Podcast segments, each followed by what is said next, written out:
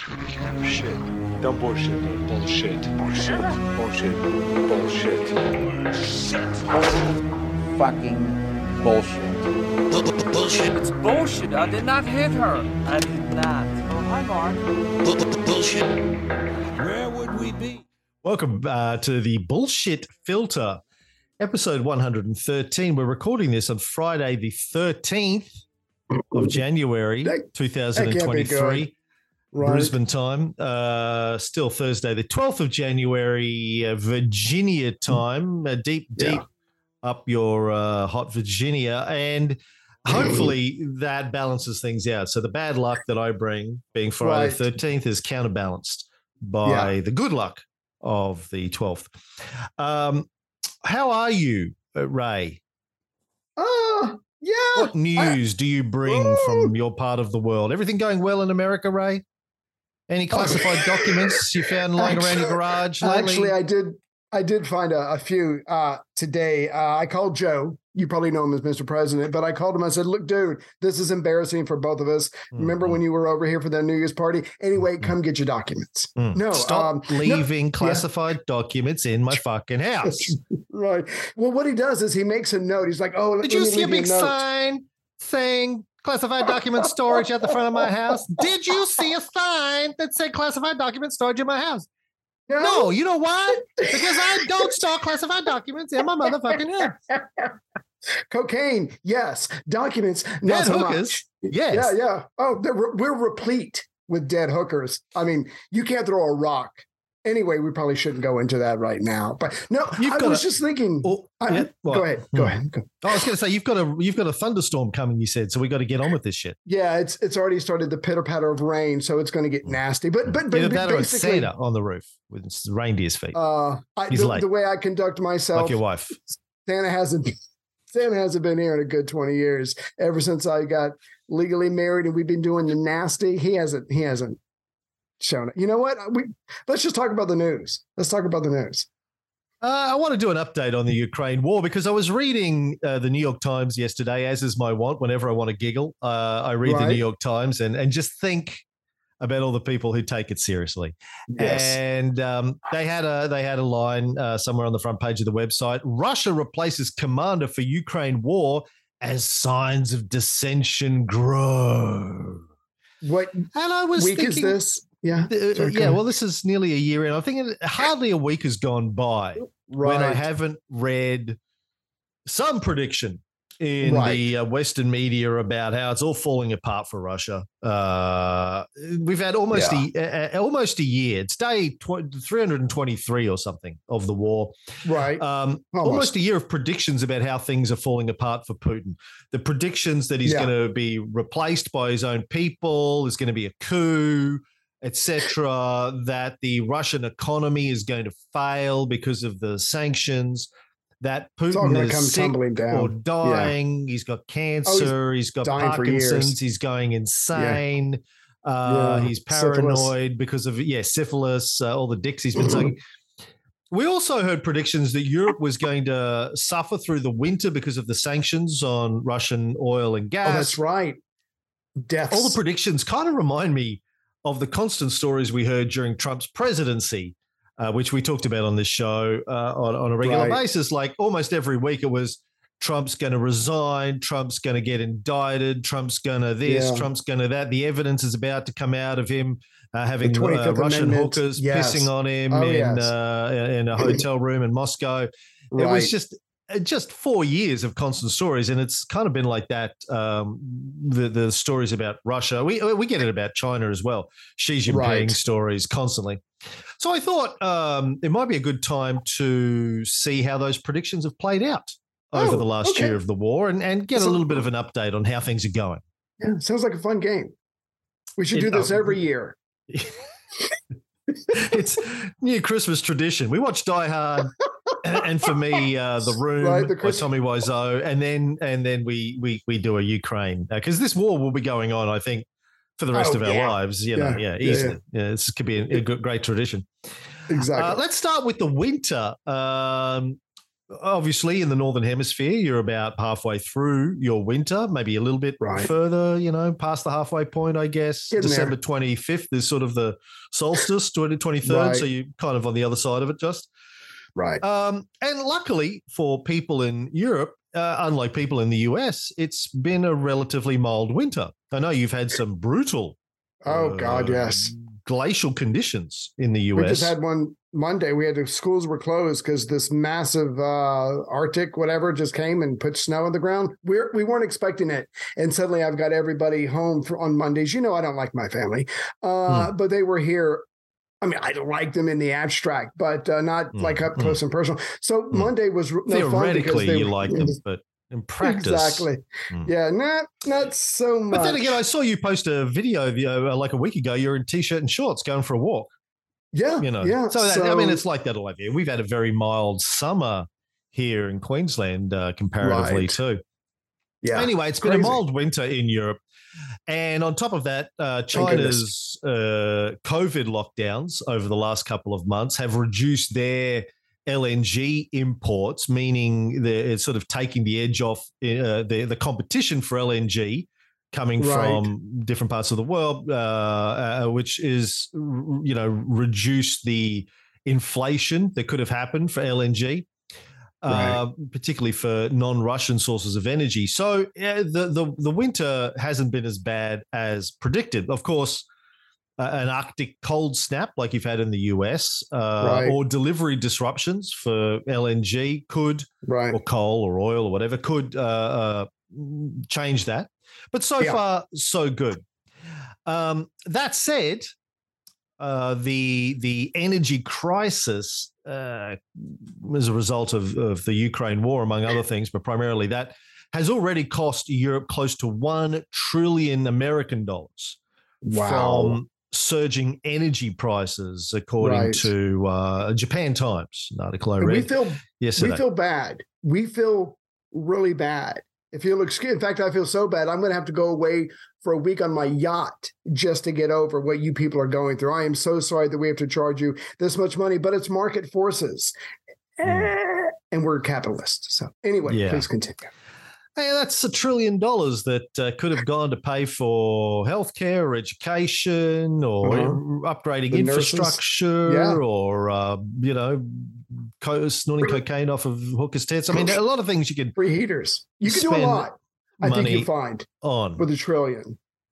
Um, As for the Russian economy, the IMF, Right. the uh, uh, international group of motherfuckers, uh, predicted back in April last year, 2022, a few months after the war started and the sanctions were put into place, that the Russian Right. economy would shrink by eight and a half percent. Oh, That crush year. them, crush them. Yeah, That was in April. Uh, a few months later, in July, they revised that down to six percent. still bad. Uh, a few Still months bad. later, in October, they revised Yeah. that down to three point four percent. yeah, mildly annoying. Go ahead. Um, Russia did post a $47 billion budget deficit in 2022, which is the second highest Right. in its post Soviet era, second only to its uh, budget during peak COVID 2020. right. But it the, the budget deficit wasn't really because of the sanctions, it was because of the costs of the war. Uh, Mikhail Right. Mishustin, the Russian prime minister, they nickname Shush. They just go shh. Mm-hmm. Sure. Whenever he tries to say anything, they just shh. Hey, P- Mishustin. Putin's got this. Yeah, yeah, Yeah, yeah, yeah. Uh, discussing the economy recently, he said overall the indicators aren't bad. Russian Right. revenues actually increased in 2022 by 2.8 trillion rubles. Not bad. Not bad.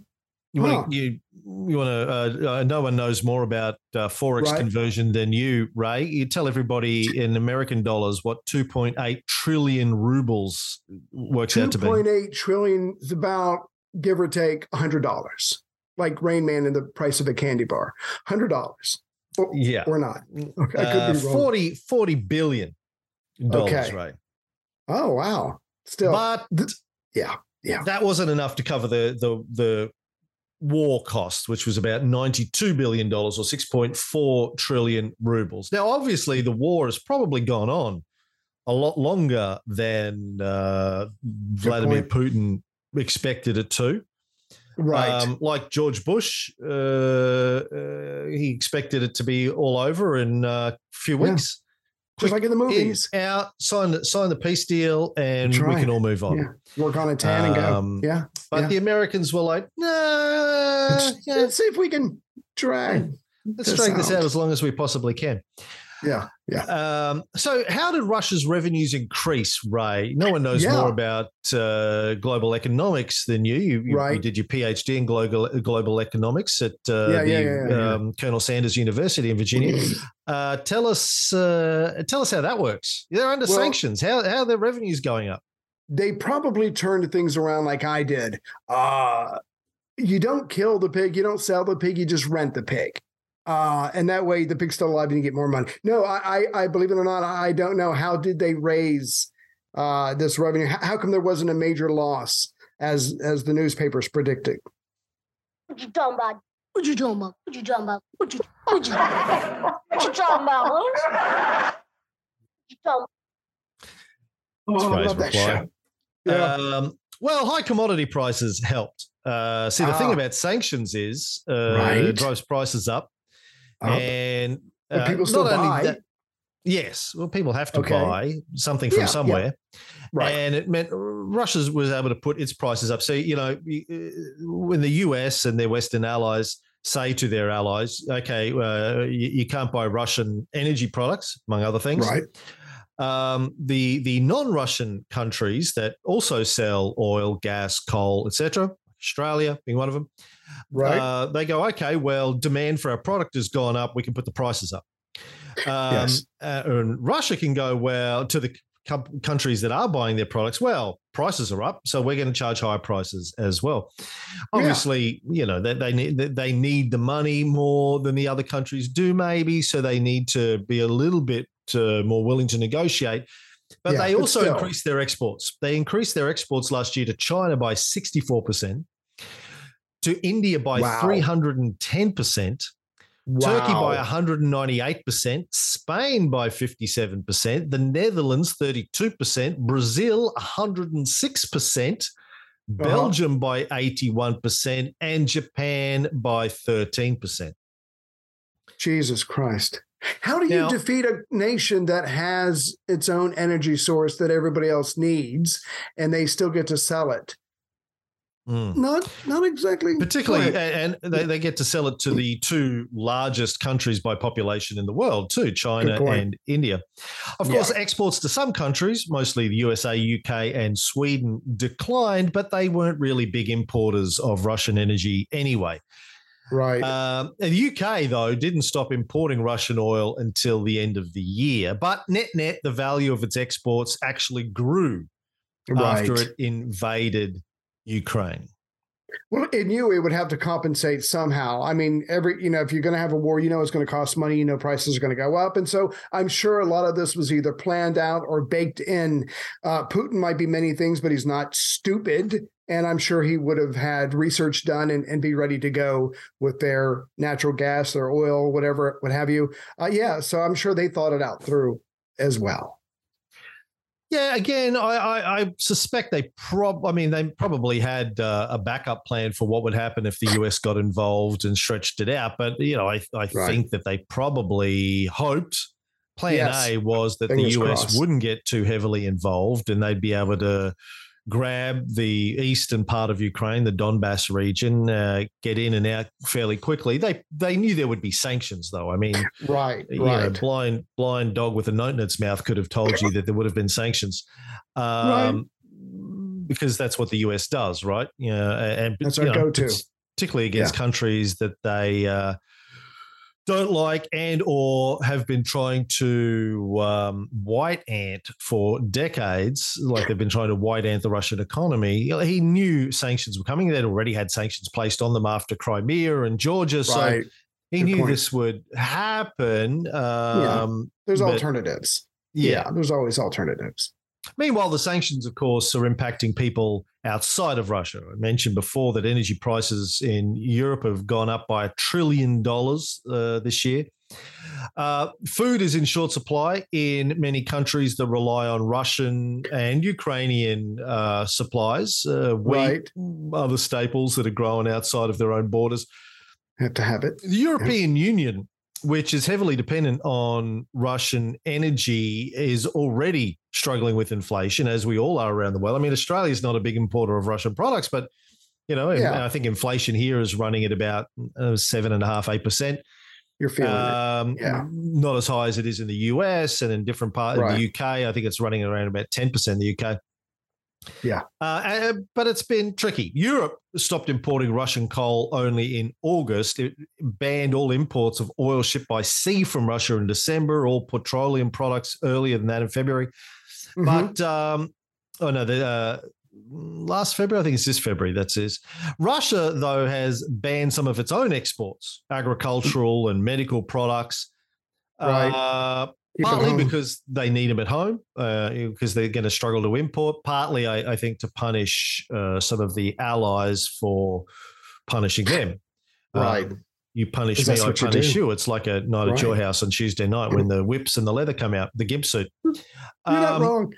Right. you know, apart from energy, which is what we mostly hear about, Russia's also a major exporter of things like fertilizer, asbestos, Mm. That's a um, big deal. nuclear Yeah. reactors, yeah, wheat, grain, etc.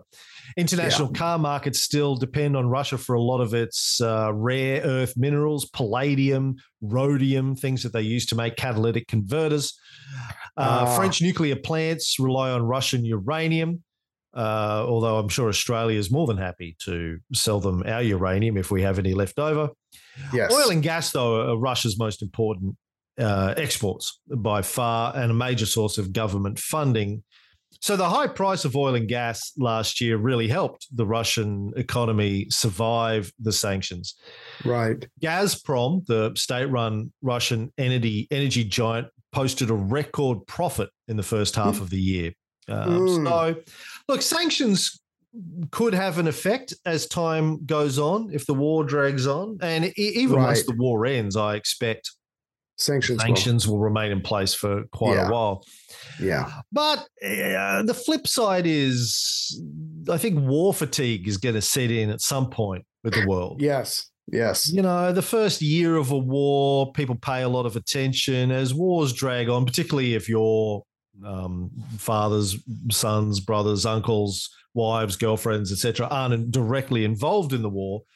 Mhm. Yeah, people you know, tend to just get over the media cycle and they're like, yeah, okay, it's the war, Yeah. blah, blah, blah, Yeah. it's still going on. Oh, war still going on? Okay. Yeah. Yeah. But why are my energy prices going up? Why can't I get the food I want? Why am I hungry? Why am I cold?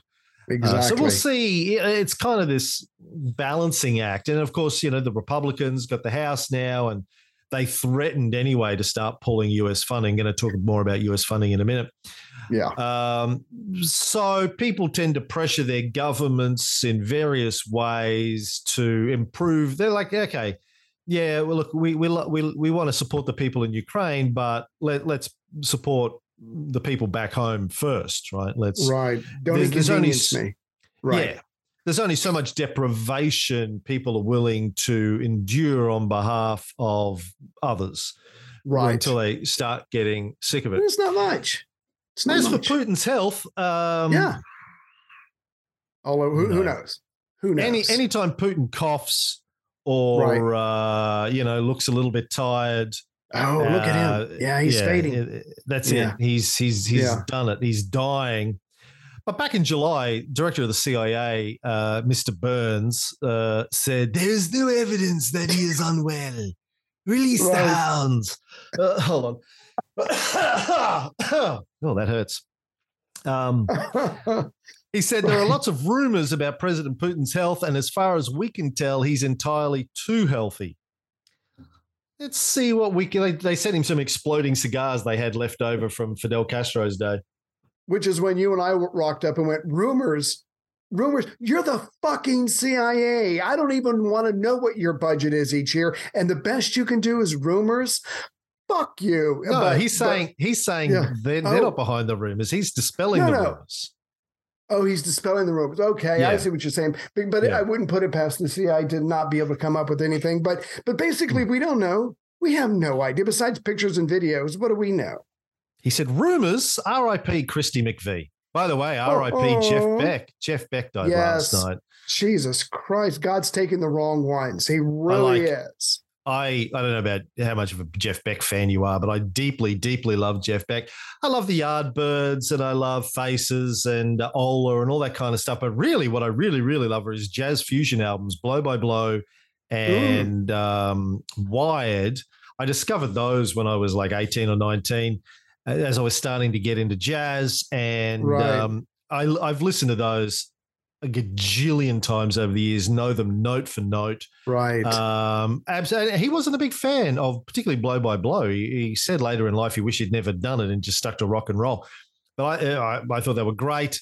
Um, Yeah. He was like one of the originals, one of the greats, um, up there with you know the British uh, invasion guys, like in terms of guitarists. Uh, you know Jimmy Page, Eric Clapton, Pete Townshend, and you Mhm. know George Harrison, but you know more more bluesy uh, Keith, um, those guys.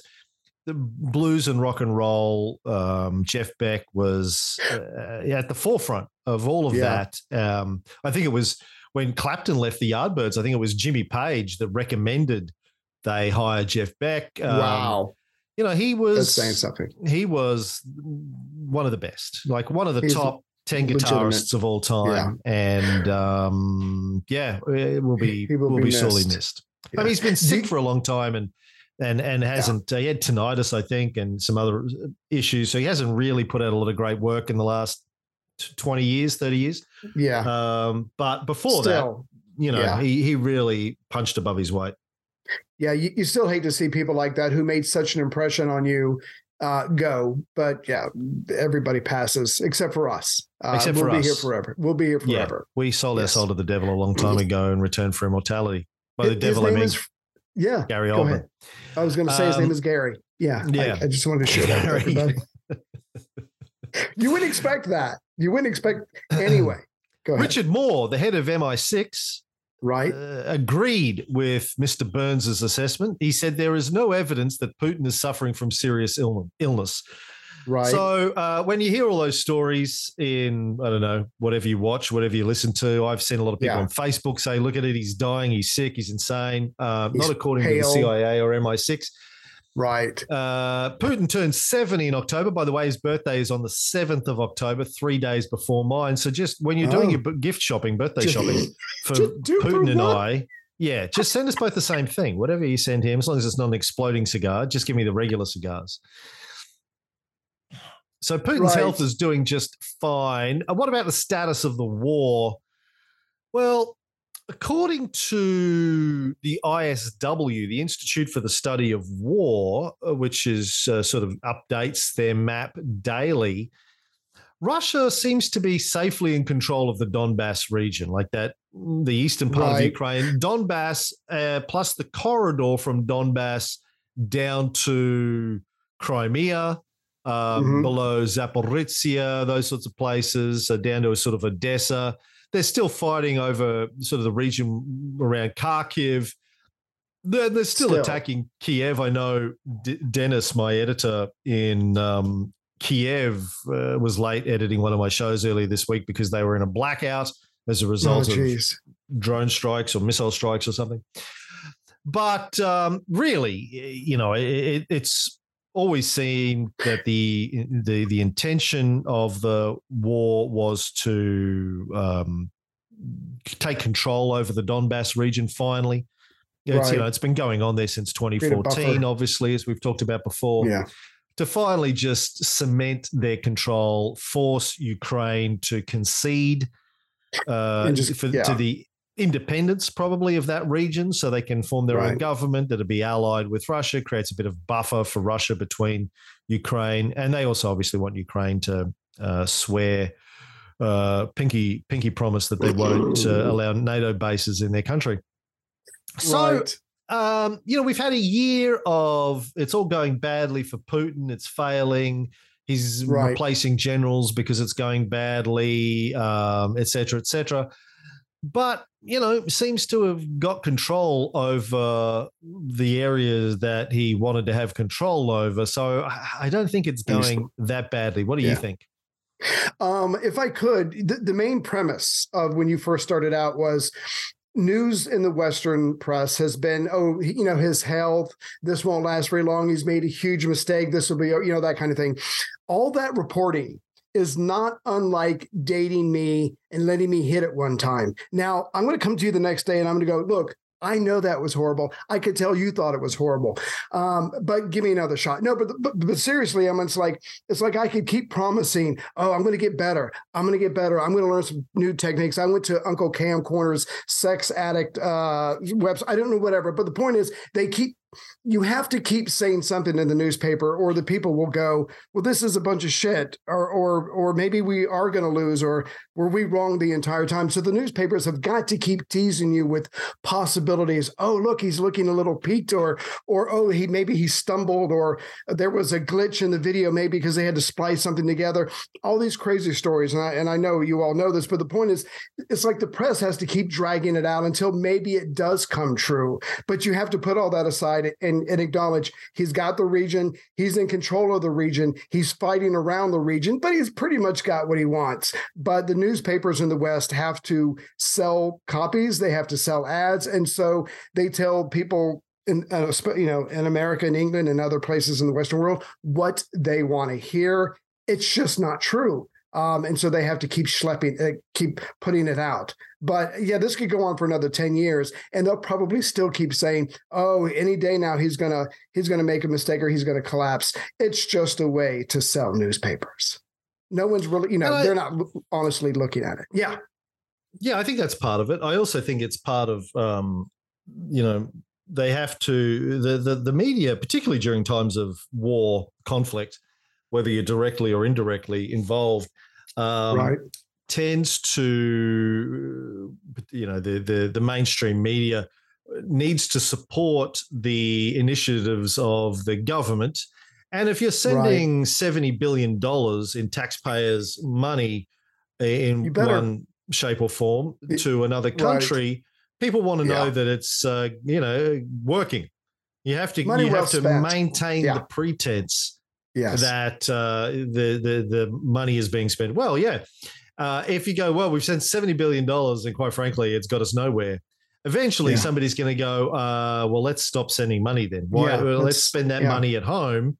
Uh, why are we? We've got it- poor people here. or give it to the rich. giving them money I mean, to. let's not let's not Well, jump are- to conclusions. They are giving it to the rich. That's true. that Well, is let's where it's it going already. But directly to the rich. Let's just Oh, give massive tax. oh, you can't cuts do to the rich. That's uh, it's hard to sell that. Okay, we'll see. Well, the, the Republicans are already saying we get let's get rid of the IRS agents and we're going to cut Medicaid and other forms of health care. But uh, yeah, no, let's let's help let's help the people. But anyway, you're right. It's you you would think at some point is it is it a certain amount of time? Give me a time on the calendar where people go, hey. This war is still going on, and we've sent billions or trillions of dollars. Maybe, oh, I don't know. Let's not do that anymore because it's not working, and we could really use the money when is that mark? Is it one year? Is it three years? Is it five years? Or is the government good enough to keep spinning the tale going, oh, it's going to happen. It's going to happen. We just need one more major push of money and it's hmm. going to, I mean, you know, you know how the game is played. They'll keep telling you what you need to hear. You know the we we've done a lot of shows um, on the Cold War series about uh, the Marshall Plan and the economics, how military Keynesianism seems to Mm. work, Mhm. and the way it seems to work is it's a direct transfer of funds from the taxpayers. Right. Uh, into the hands of business owners across the United States, uh, but we call it aid. But really, the money goes. The money, very little of that money leaves the country.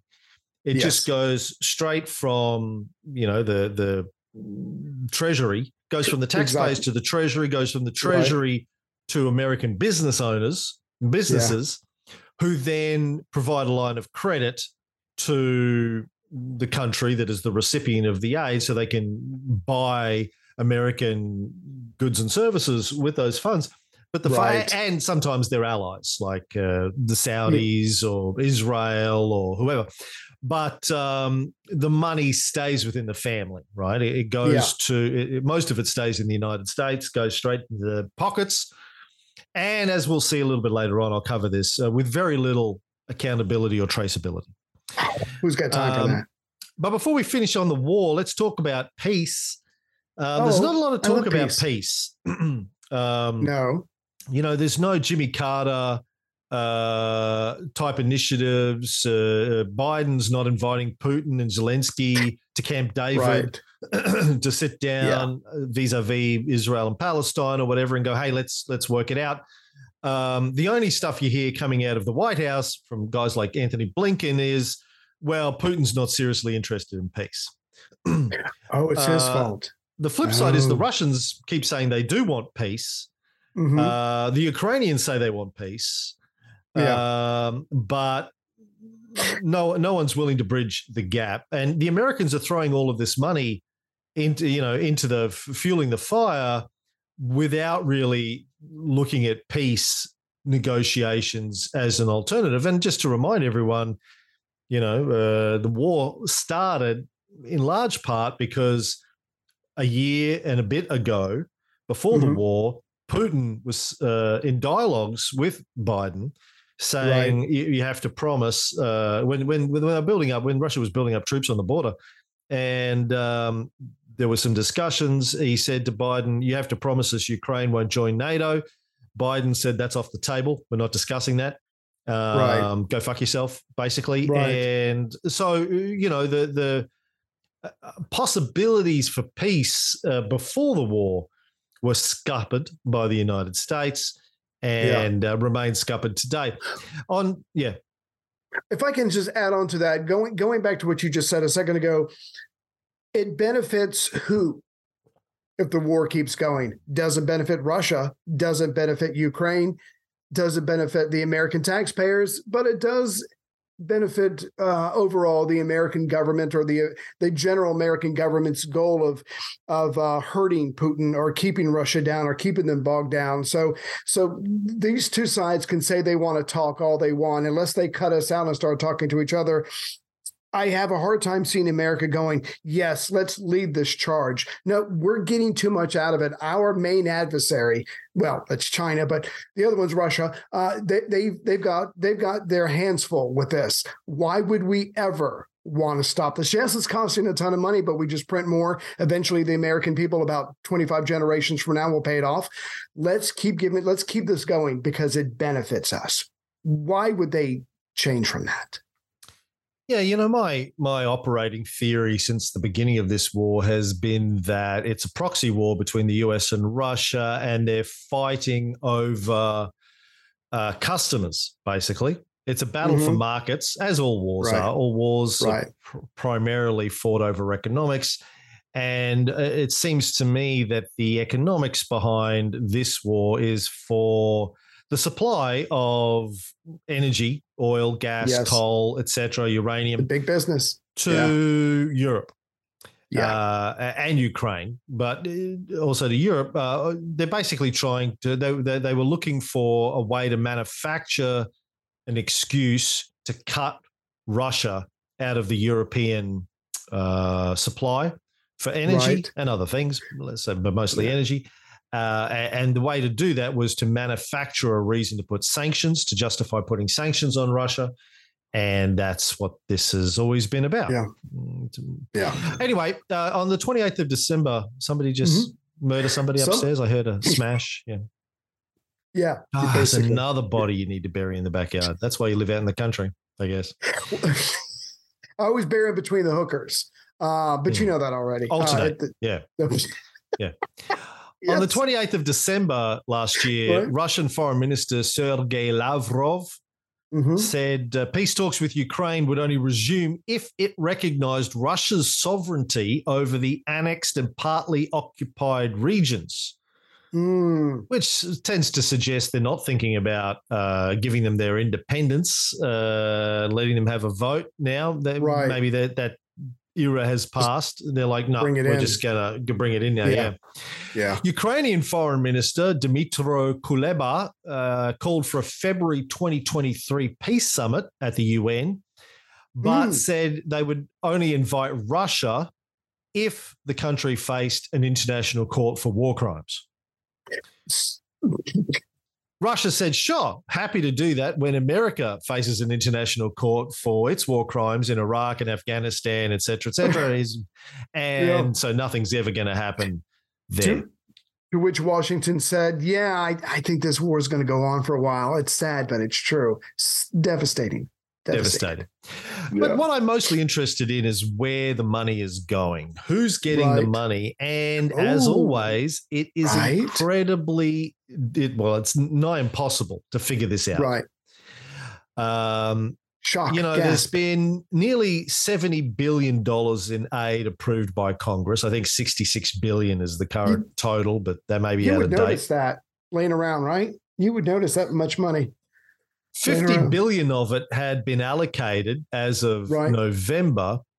hmm And you would think that the either the US government or the Mhm. US media would be keeping a careful track of where that money is going, who's getting Every it, penny. yeah, where it's spent.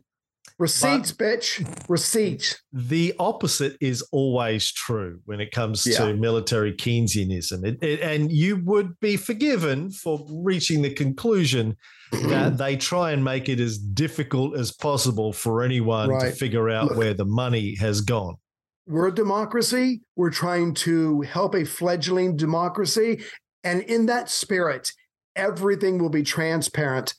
Every penny, everything we do. God bless America. Or not.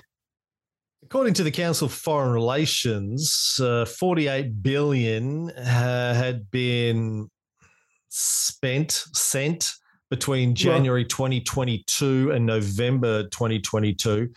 Breaks Mhm. down like this high level 9.9 billion, 21% of, to uh, humanitarian aid, emergency food assistance, healthcare, refugee support, etc. Right. 31%, 15.1 billion financial aid, budgetary aid through the Economic Support Fund, loans and other financial support. 19% of it, 8.9 billion to security assistance, training, equipment, weapons, logistics support, and other assistance provided through the Ukraine Security Assistance Initiative. Wow. Another 27%, 12.7 billion in weapons and equipment from the Defense Department stocks provided through presidential drawdowns and another 3%, 1.3 billion grants and loans for weapons and equipment. So the total military component is about mm-hmm. 48%, 22.9 billion. Let's say 23 billion. Now, some of this is actually to replenish US weapon stocks, about nine billion. Mhm. That they they said, look, we're going to send what we've got on the shelf to Ukraine, Right. all the old stuff, and then we're going to have to buy new stuff. Oh, it works. It still goes boom. It's Goes just boom. older. Yeah, Yeah. that's what uh, Heather says about you. Like it still goes boom, but it's just older. Not as not as much boom as I used to get. Uh, It's a decreased boomage, Yeah. uh, if you will. Yeah, Yeah. got to put more battery. You got to replace the batteries more often to get the boomage. Yeah. It- But Now- when she keeps shoving them up the backside that I find offensive. Go ahead.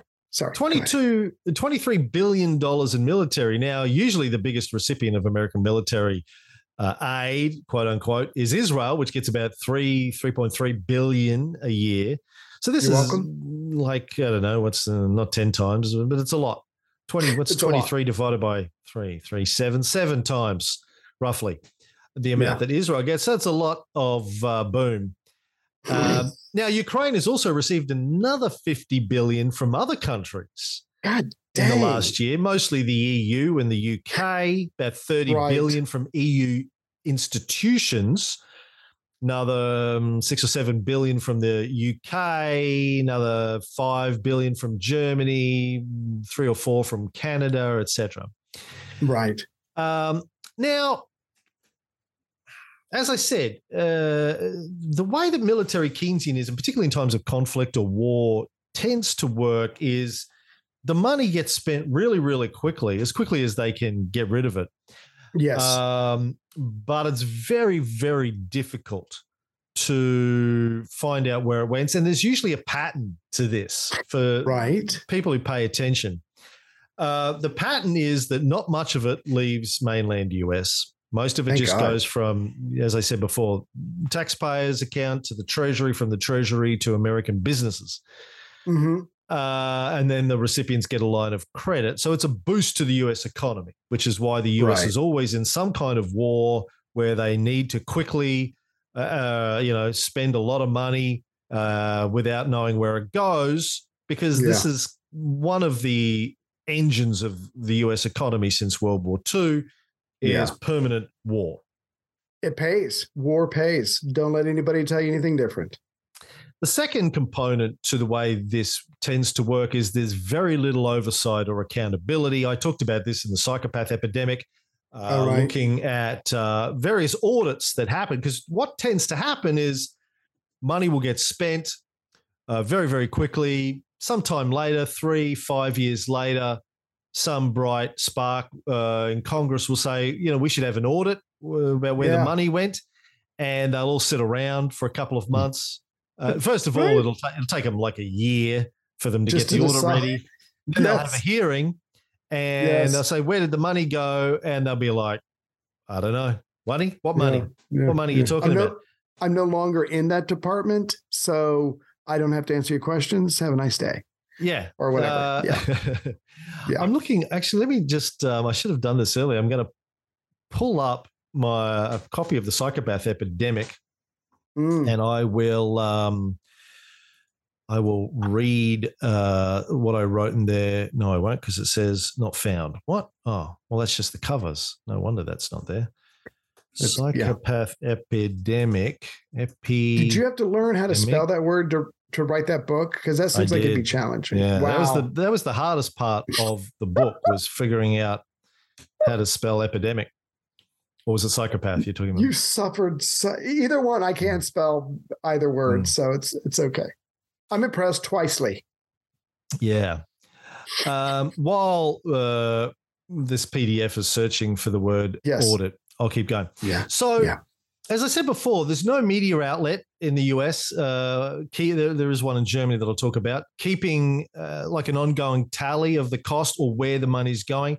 You know, Yeah. you would think that that that some um, enterprising journalists would be digging into this. Yeah. nobody Yeah. ever. Even conservative American think tanks New. uh, who are you know mostly stuck in cold war mentalities um, don't focus on the financial transparency of these conflicts and of course you know they the conservatives know where their bread is buttered as well so they're Right. not stupid Everybody Um, benefits. Everybody involved who could look into this, besides the press, is benefiting. And like you said, they have their masters too. So yeah yeah um so oh, oh, wow here we go Uh, this is some Mhm. quotes from the book right Mhm. um one study in 2013 suggested that the Pentagon had dispersed around $385 billion to private companies for work done outside the US since late 2001. By the Second Gulf War, con- contractors represented roughly one half of deployed personnel in Iraq, with the company now known as KBR employing more than 50,000 people. Um, Jesus. but wait, there's more. It's not just manufacturers of the tools of war or the people who make guns and tanks and bullets or supply mercenaries that benefit from wartime spending. American Right. businesses of all sizes, from Google down to removalists, the US Defense Department spends roughly $8 billion annually, annually moving some 500,000 people to new assignments. About 2 billion is spent transporting household goods and 6 billion is spent on allowances and indirect costs. Get a slice of the military pie. Way back Mm. in the mid 1980s, the Pentagon was critiqued for wasteful spending when the news emerged that they paid $640 a piece for 54 toilet seats. That might sound like a lot of money for a toilet seat, especially in 1980 dollars, even allowing for the fact that it was a custom built toilet enclosure for the P 3C Orion anti submarine aircraft. But more recent studies have found the Pentagon's wasteful spending of late makes the $640 toilet seat seem minuscule. One Oh. recent study found Pentagon wastage added up to over $33 billion, such as $150 million spent on private villas for a handful of Pentagon employees in Afghanistan, and That's important. 2.7 billion spent on space blimps. Uh, not space chimps. They spend a lot of money on space Right. chimps, but that's who's living in the space blimps. They're but that's a separate. Yeah, yeah. separate budget item. all of those massive, all of those 800 massive US bases in foreign countries have to supply their personnel with food and clothing and computers and cars and pens and Starbucks and Burger King. Tom's Right. Dispatch discovered 1.7 million individual contracts, many of those benefiting from what they refer to as the growing use of uncompetitive contracts and contracts lacking incentives to control costs, outright fraud, and the repeated awarding of non competitive sweetheart contracts to companies with histories of fraud and abuse for services outside the United States than, since the start of the Afghan war, the fiscal year 2002. Jeez. Um, then I go, later on, I go on to say there's very little oversight on where the money goes. It's just a fire mm-hmm. hose of easy money that flows out of the public treasury into the coffers of the corporation. And the most significant benefactor of US military budgets in the last decade, KBR, Kellogg, Brown, and Root, who has received over $44 billion in military contracts. That's a lot of cornflakes. No, wait, wrong Kellogg. They were originally called Brown and Root, better known to critics during the Vietnam War as Burn and Loot. And they made a lot of Oh. money in the 1930s from government contracts scored for them by their close friend, their local Texan congressman, Lyndon Baines Johnson, whose political Wow. career they helped finance. As LBJ's Right. career advanced, he helped BNR win government contracts to build airports, pipelines, and military bases, while they, in turn, poured money into his campaign war chest. You might have heard of the company that acquired BNR in 1962, Halliburton. In 1995, Dick Cheney became Halliburton's president and CEO after helping jumpstart the Pentagon's ever greater reliance on private contractors when he was Mhm. President George H.W. Bush's Secretary of Defense. In 2009, the Pentagon's top auditor testified that KBR accounted for the vast majority of wartime fraud. In 2007, after years of Mm. terrible publicity, Halliburton spun KBR off as an independent company and moved its headquarters from Houston to Dubai. The list of controversies surrounding KBR include allegations of corruption, bribery, negligence, sexual assault, human trafficking, and knowingly exposing their employees to poisonous smoke from burn pits. None of that has stopped KBR winning ongoing Pentagon contracts, though, according to their investor presentations. But it's not just the companies that are running the overseas operations and bases that are benefiting. It's also, of course, the arms suppliers.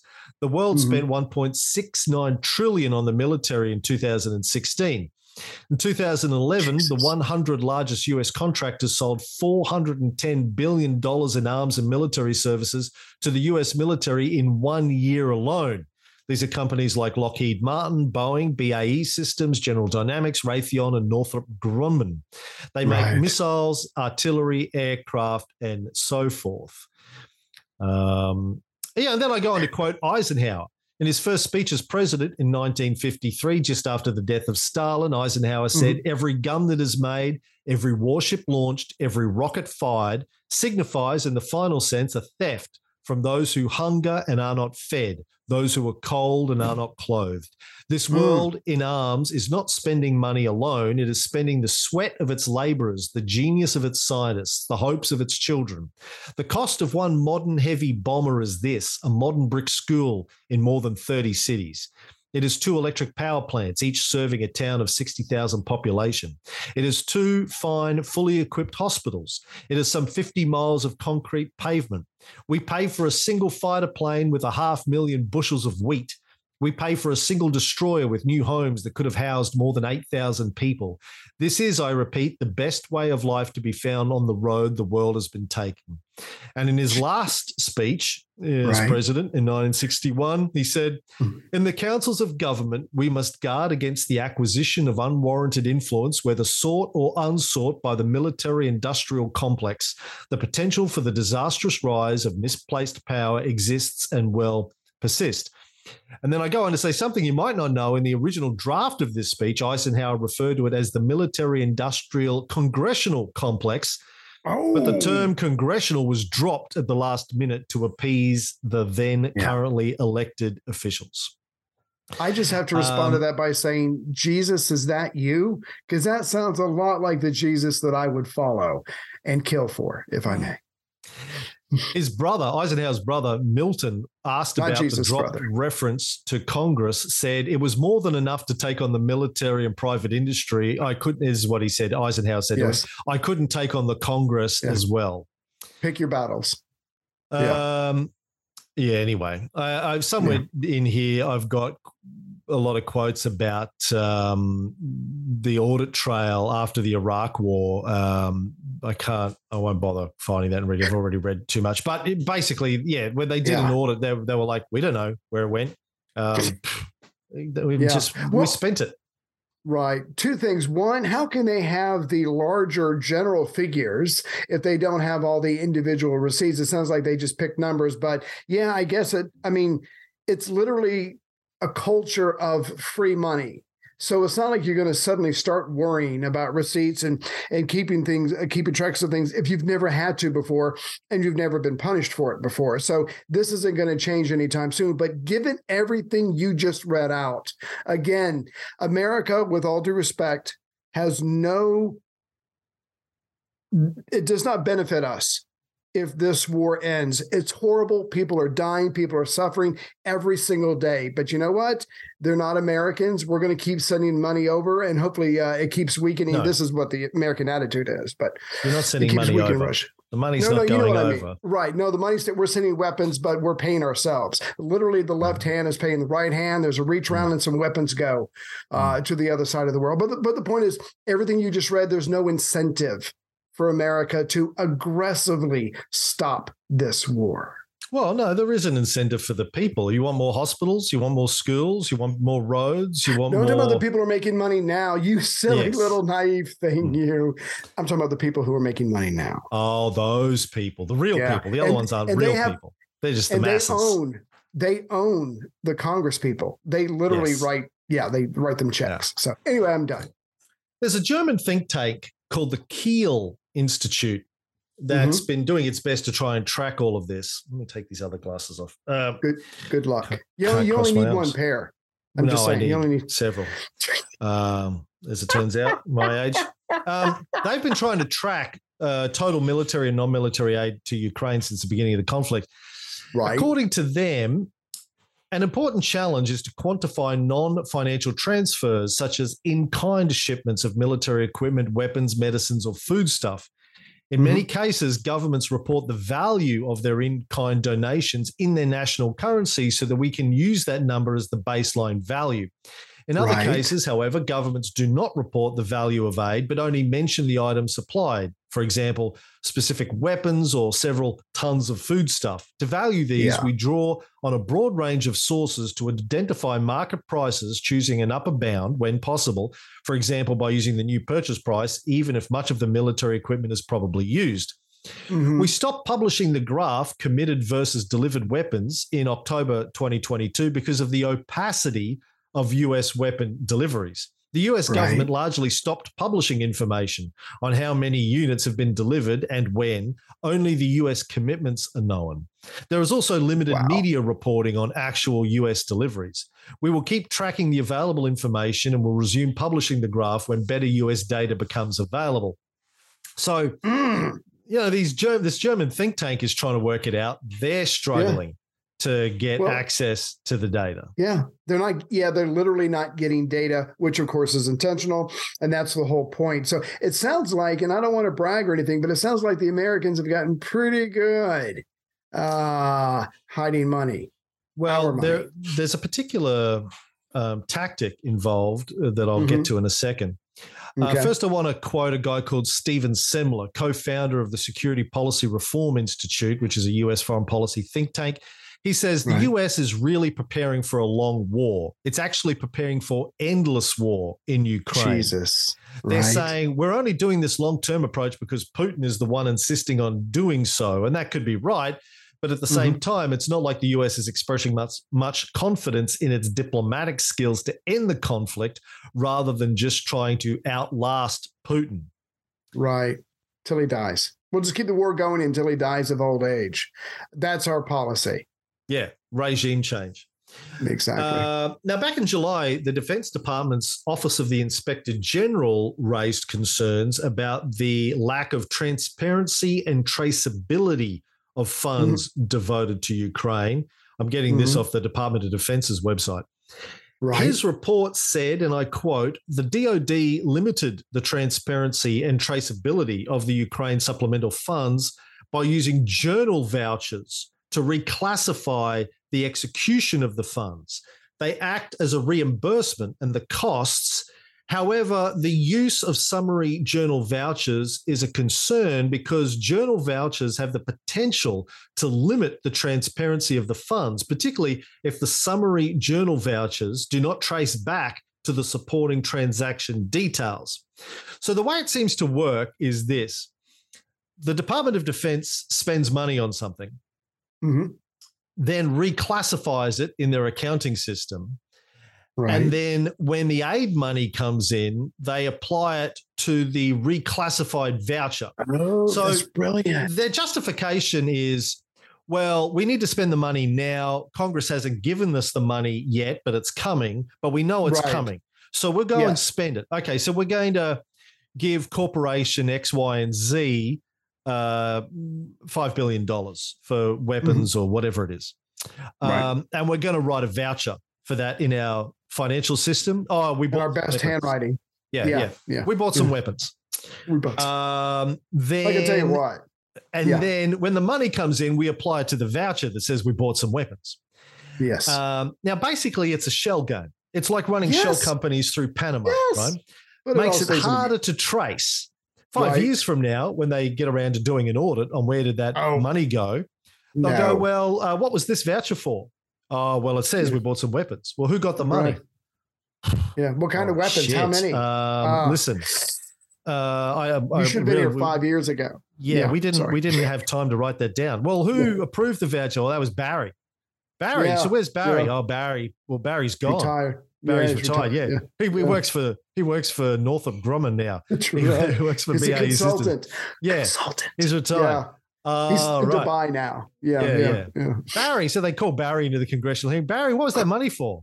Oh man, that's like five years ago. I mean, yeah. the much well- cocaine has passed through? Sorry. Go ahead. why didn't you write it down? It was we were in a hurry, man. Yeah, We didn't we're have time. Like Yeah. literally, if I could find that section in the book, um, Uh-huh. They that's literally the excuse they used. Did not have um, time. I'm going to use that. Yeah, it, it- we were. Uh, oh, hold on, Bremer. I think that was the name of the guy. Wasn't that the guy who was Bremer? Sent over there. Yeah. Bremer. B R E E B R E M M E Paul Bremer. Yeah. Yeah. There we. um, here we go. I've got the quote. One of Nice. the yeah. Uh, here we go. This is talking about the Iraq war, right? The twelve Right. billion.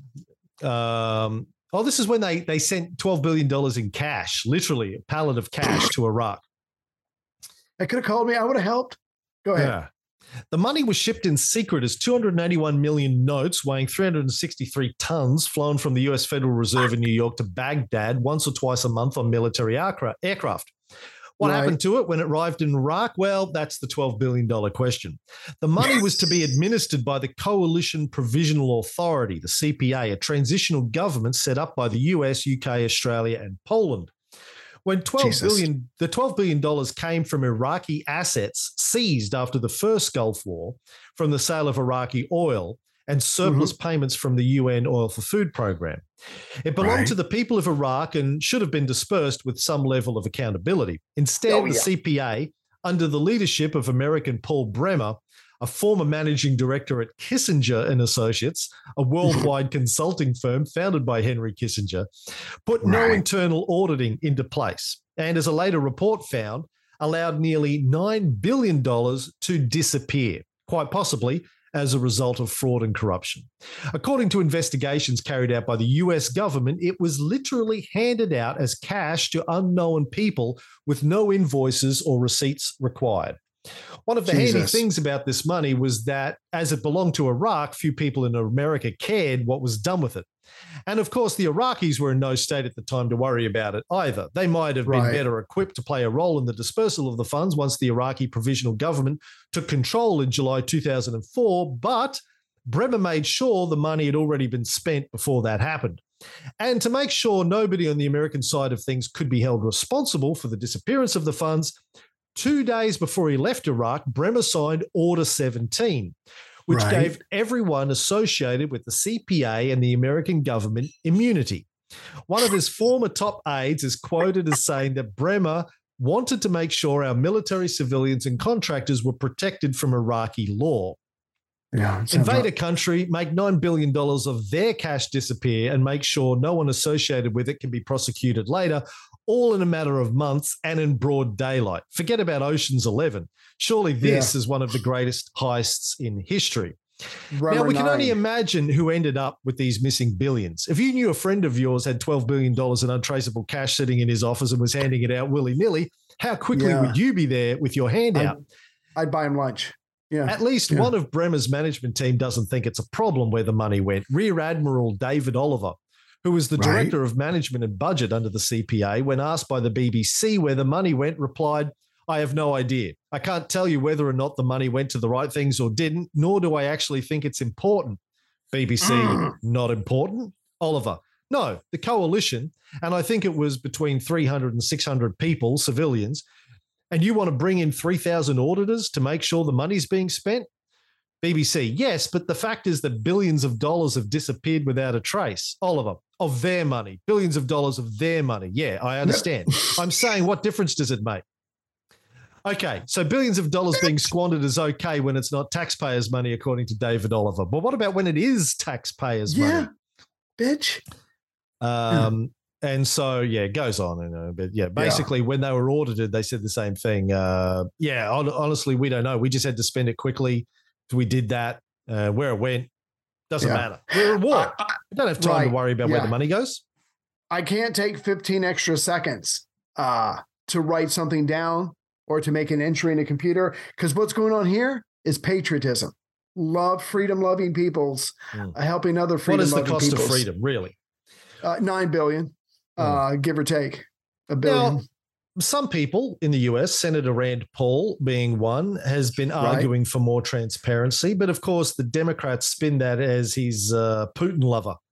If Right. you if you ask for transparency uh, or accountability for this money, you're Yeah. automatically a Putin lover.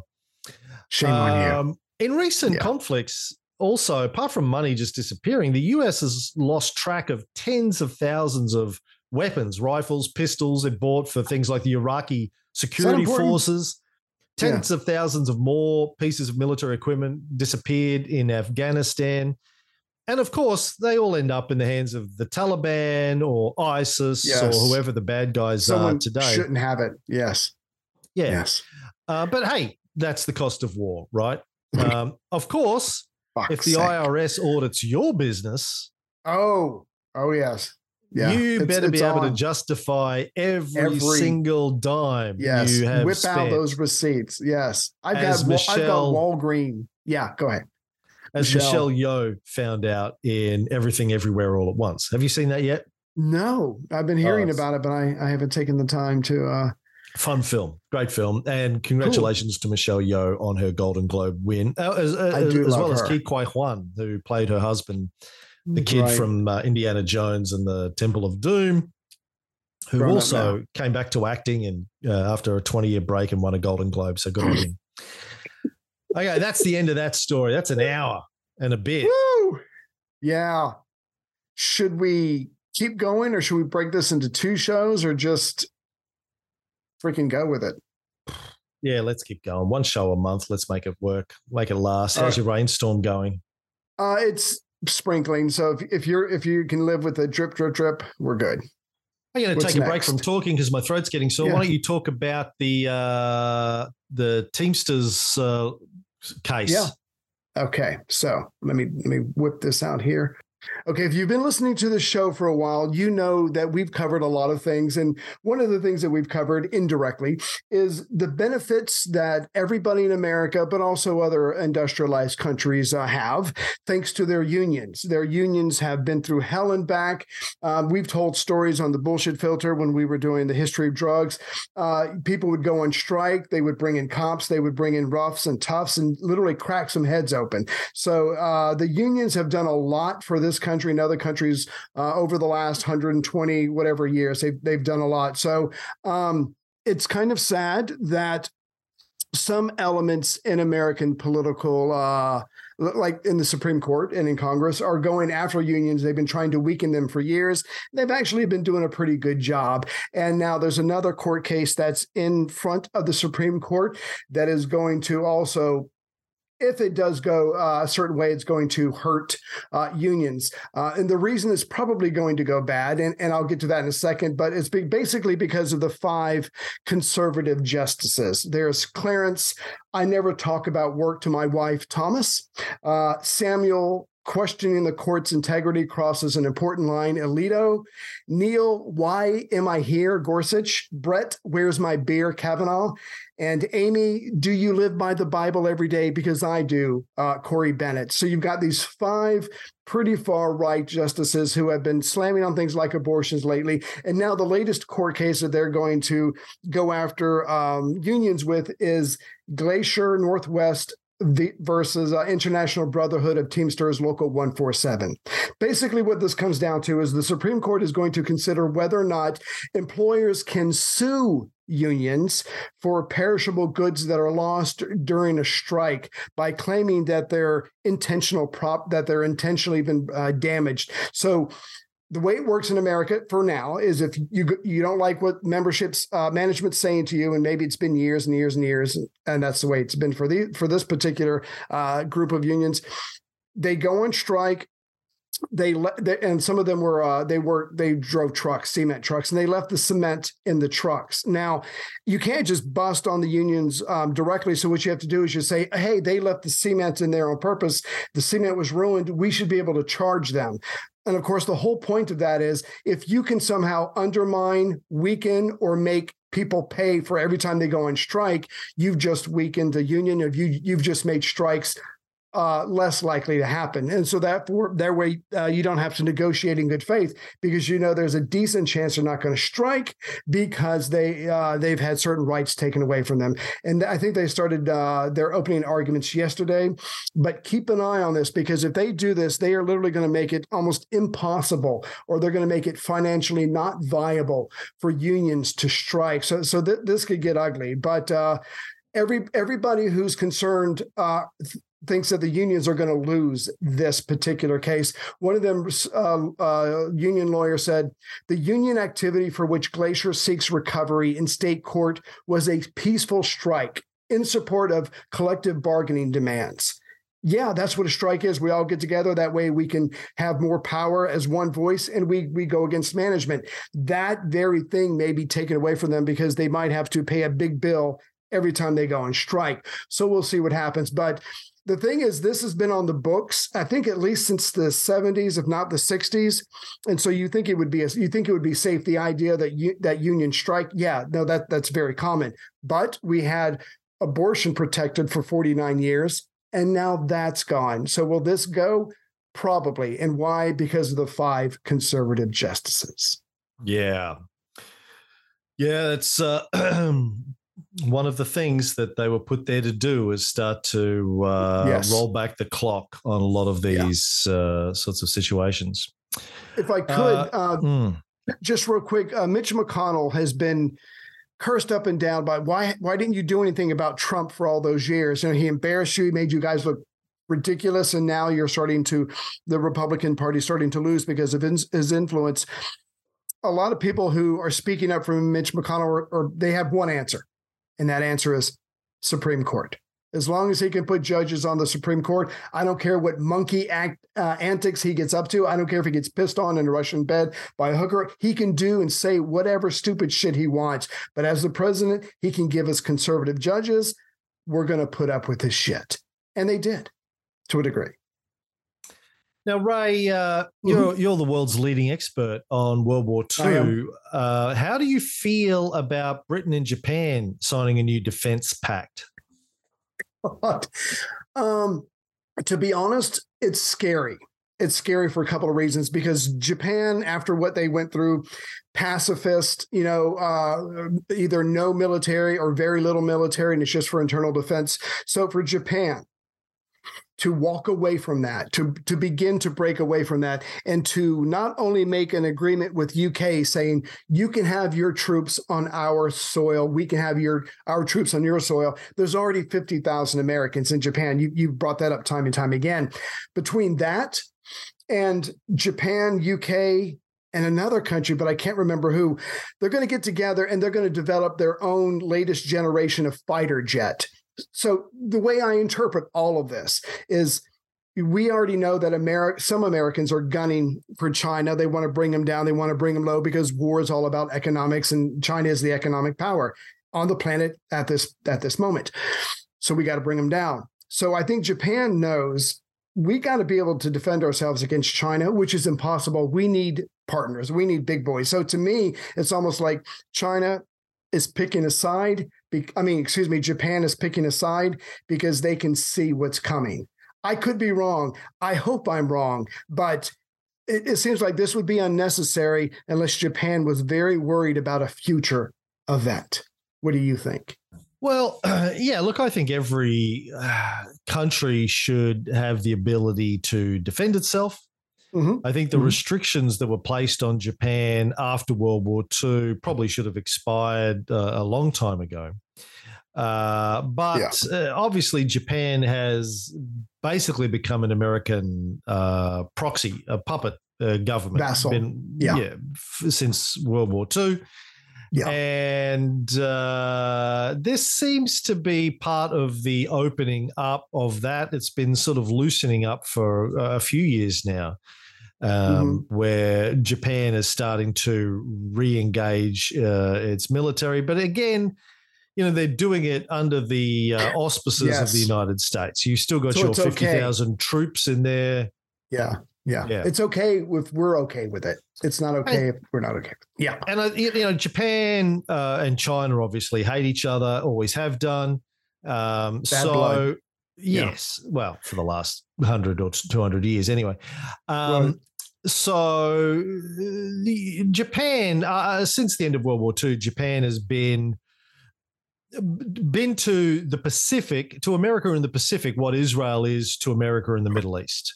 Good Right. point. A good It's uh, it's a protected uh, ally that you keep uh, safe, you keep you keep under control, you keep your boot Mhm. on their throat, and Like it gives does to me. you it gives you a place where you can put bases, where you can put military, Yes. if- a jump if- off point. and you can also use them to destabilize the region if you want. That, that hasn't really happened Yeah. with Japan per se. Obviously, happens uh, constantly But with. Israel destabilizing the Middle East. Yes, but it, it, so it's a very important uh, factor in the US's uh, Pacific strategy. And Mhm. I think this is just an expansion of that, you know, uh, Yeah. getting more military uh, capability for Japan for the oncoming war with China, which seems to be inevitable at this stage. The Right. US's war with China. if if I, and I just I just found that one part that I was trying to remember. So Japan, the UK, and Italy are all going to merge their jet. Um, I don't know exactly how you want to call it, but the the they're going to make a sixth generation fighter jet. They're going to merge all their national programs together.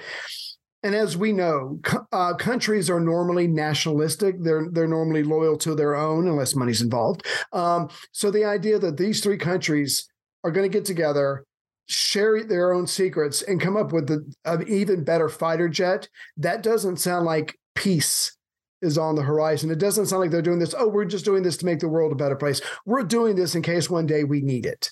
Um, Italy. again, yeah, Italy. Well, yeah, I'm not going to touch that one, but you know what? I mean, well, at the beginning of World War II, they had some impressive planes. They just got passed pretty quick. So when it comes to race cars and planes, the Italians can bring something to the table. But the point is, again, everybody's given up their national goals to work together.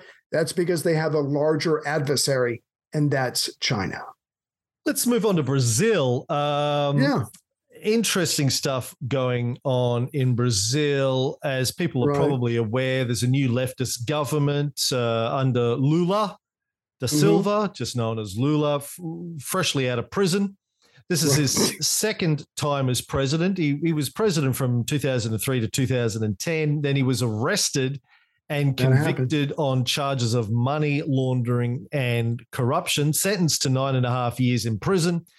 He uh, fought it in the appeals court for many years, uh, um, and but he finally was arrested again in April 2018. Spent 580 days in jail. The federal judge of the case, Sergio Right. Moro, later became the Minister of Justice and Public Security under Bolsonaro's right wing government. Um, in 2000 and November 2019, the Supreme Federal Court ruled that incarcerations with pending appeals were unlawful. So Lula was released from prison as a result. In Nice. March 2021, the Supreme Federal Court ruled that all of Lula's convictions had to be nullified because he was tried by a court that did not have proper jurisdiction over his case.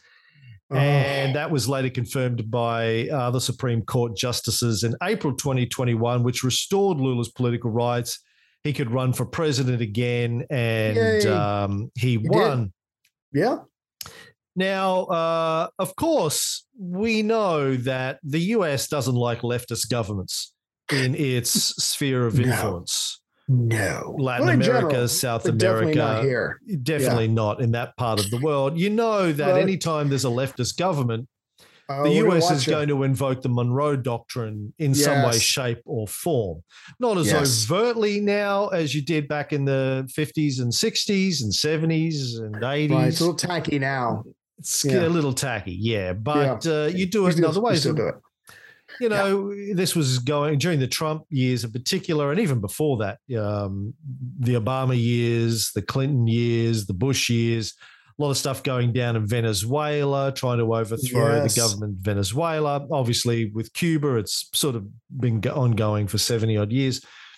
Yeah. Uh, so, uh, interestingly, uh, a week or so ago, um, a whole bunch of protesters stormed a lot of the government buildings Mhm. in uh, Rio de Janeiro, and um, i- it's looking pretty nasty down there. These are the supporters of Bolsonaro, who's obviously gone. They stormed the Congress, the Supreme Court, and the presidential palace. Yes. Now, nobody was killed. It happened on a Sunday. All right. Thank you. Nobody, nobody was there. Nobody was working. There was a lot of property damage. But Glenn Greenwald, Yeah. um, friend of the show, uh, longtime supporter, who's lived there for 17 years. His Wow. husband is a member of Congress down there. He pointed out on his show this week one of the defining episodes of the current Brazilian politics and recent Brazilian history occurred in 1964 when the Mhm. CIA, CIA worked with Brazilian generals to overthrow Brazil's democratically elected government that was, at best, We had to. center left. we had Both- to. Both the Kennedy and Johnson administrations in the middle of the Cold War warned Brazil's leaders that there were too many economic reforms going on in Brazil, such as rent control and land reform. And that made them concerned that Brazil, in the region that the United States, since the Monroe Doctrine, regarded as its own property, was moving Right. too close to Moscow. When its demands to cease those reforms, which Brazilians had actually voted for, were ignored by the democratically elected Brazilian government, the CIA, under Johnson, forced the Brazilian president into exile and then proceeded to impose for the next 21 years from 1964 until 1985, until Brazil finally redemocratized, a military dictatorship that stripped Brazilians of all basic civil liberties, forced artists and dissidents into exile, murdered journalists and used torture, taught them taught to them by British intelligence services to interrogate citizens suspected of being armed of being part of armed resistance. If you tell a Brazilian, knowing that history, that the United States of America is in the business of exporting democracy, they will, at least the most polite ones among them, will li- likely laugh in your face. Oh, the rest will punch you in the face. But Yeah. also, he's talking about the American coverage of uh, the, the the recent rights. Right. Right. But also note the oozing but unwitting sense of the densest kind of liberal American superiority in that exchange and in this discourse that prevailed today generally. Brazil, like most complex democracies, has long experienced all kinds of civil and political unrest. Suspicions Yeah. over the integrity of institutions have long been common on the left and the right in Brazil.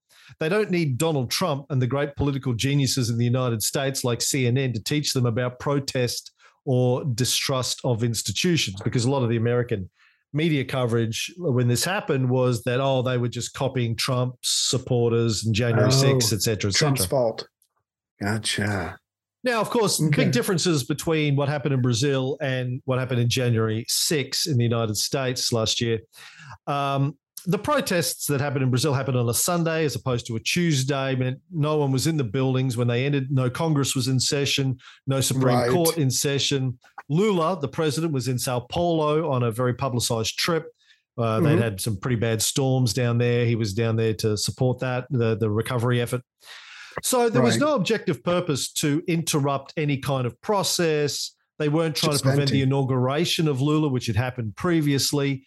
Exactly. Um, but you know, there there there obviously uh, uh, is a big movement of people down in Brazil Mhm. where that that want to overthrow Lula, see him arrested again, restore the Bolsonaro government. Bolsonaro, of course, like Trump, uh, was a, was a businessman, extreme right wing. Um, when the election happened, he said it was a fake result. He wasn't going to accept Yes. it. Then he did, Right. and ended up, of course, out. like all dictators do eventually in Florida Yeah. uh, yeah. for medical reasons. Yeah, there's there's something going on. Was it serious? I can't remember what I read. I just saw a picture of him in a hospital bed. Yeah, yeah, no. Uh, eh, there's a, there's a very long and honored tradition Oh. of um, American supported dictators ending up in Florida uh, when they get kicked out of their own countries. well, it's a nice place. it's Um, warm. So, yeah. not too much more on that. We, we'll keep an eye on it. Uh, the America's Yeah. bound to get involved and try and um, do something to Take- Lula. Take advantage. Yes. Yeah, Um, hard to trace because it probably will be covertly. uh, But you know, the the US doesn't like leftist governments in um, South America or Latin America. We know that, so there'll be something going on. Um, you know, we'll see what happens. Basically, let's we'll, we'll, put a pin in that one. Yeah. Uh, Glenn Greenwald also attacked AOC. Um, for she apparently said that Bolsonaro needed to be sent back to Brazil to stand trial, and he was like, "Hold on, if you ask the Brazilians what they want? They Brazilians don't want Bolsonaro back here.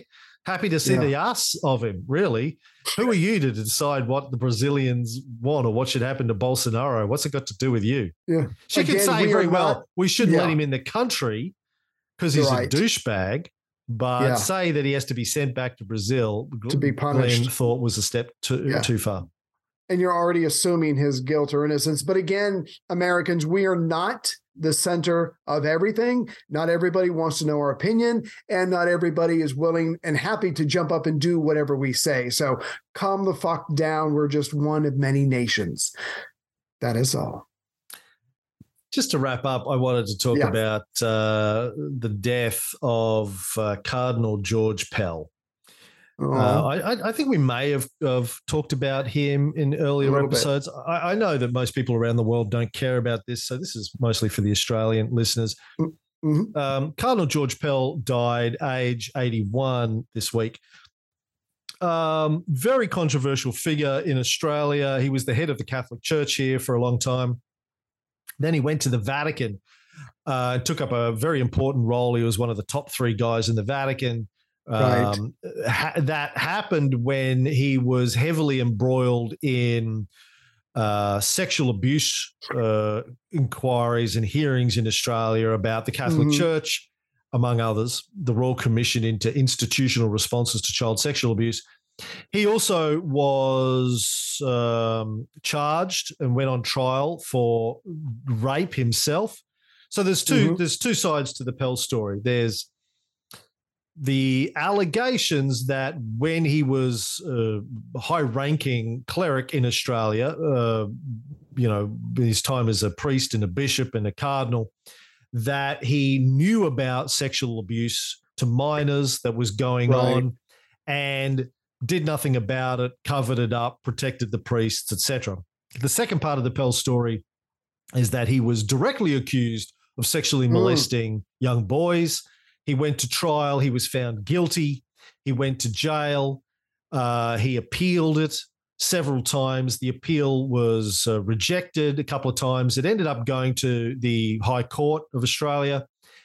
And the High Court uh, acquitted him Mhm. but it's complicated. And what I've found uh, just looking at Facebook in the last couple of days is a lot of Australians who've only paid cursory attention to this don't really understand what happened. So, Right. I, just a quick summary to break it down for people.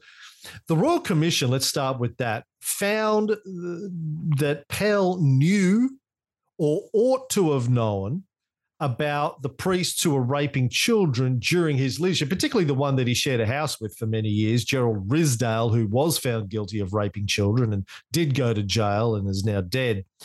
He was Right. like Pell's best friend when Ridsdale uh, was going to court. Pell walked him into court. He was his supporter, etc., etc. right. Um, and he was found guilty of raping priests. Now, you know, Pell said, oh, knew nothing about it. I just saw those, you know, when those boys were putting their dicks in his mouth, I just thought it was, no, he didn't say that. He said, look, I knew nothing about it. I was shocked, etc., etc. Yeah. Yeah. But the the Royal Commission found that he did know or ought to have known about all of the cases that were going on when he was a senior cleric in Australia, and uh, Yeah. you know the millions and millions of dollars that were paid out, you know, um, to silence the victims, to shut them up, Right. you know, et cetera, et Somebody knew something. Yeah. Yeah. In terms of his own uh, trial uh, Right. for, for raping these young boys, uh, sexual abuse, sexual molestation, whatever you call it. Mhm. The High Court determined not that he was innocent of the charges. Right. They didn't even touch on his guilt or lack thereof when they um, determined the the appeal. What they said was the jury should have had some doubt. Now, for you know, for the jury, when the jury uh, reached its verdict on the rape case, they unanimously decided that he was guilty based on Mhm. the evidence presented to them. Now, the Right. problem with the evidence is that it happened, A, it happened decades ago. B, there were two boys that were the alleged victims, and one of them died just before the trial started. I think Jesus. he committed suicide, might have been an illness, but I think it was suicide. Right. Um, so there wasn't a lot of, I mean, it's hearsay, right? Not a lot of evidence. Right. Um, there were witnesses. Um, there was for both sides, the prosecution and the defense.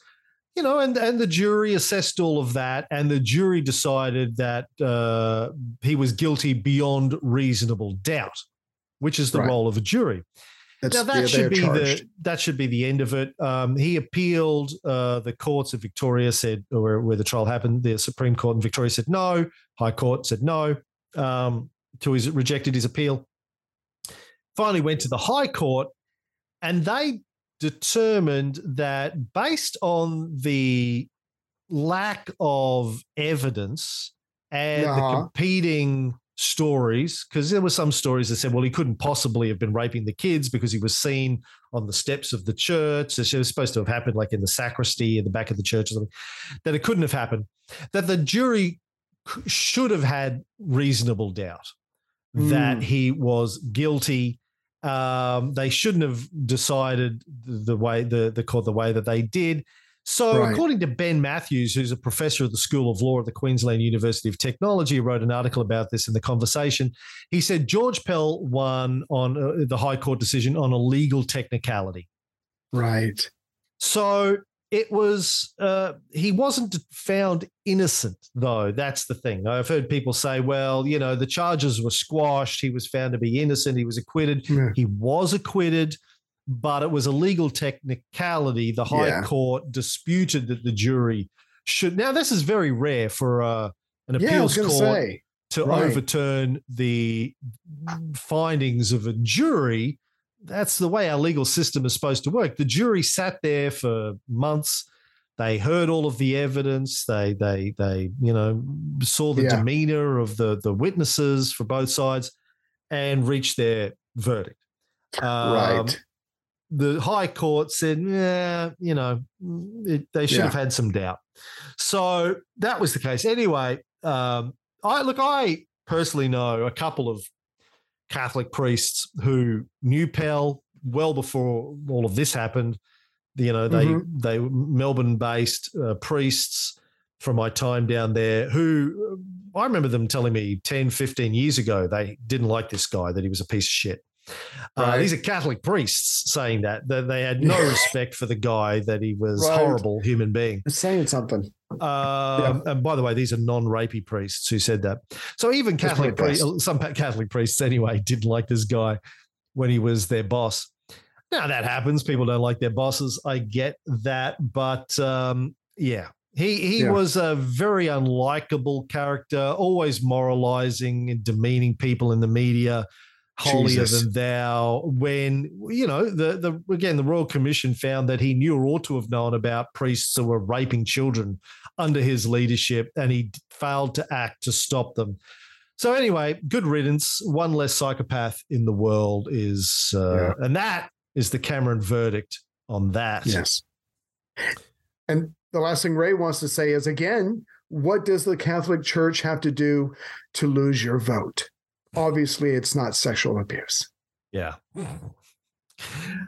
That is the bullshit filter for January 2023. Uh, stay safe, people. Do we have a do we have a catchphrase? Do we get out of this with? And that's all the bullshit there is to sniff. Fil- Something to like filter? Yeah. I don't. We should come up with Barry, Stan, get on Cheryl? that. Cheryl, Cheryl, get off Barry. Hey, well, never mind. When you finish, get on this. Thank you.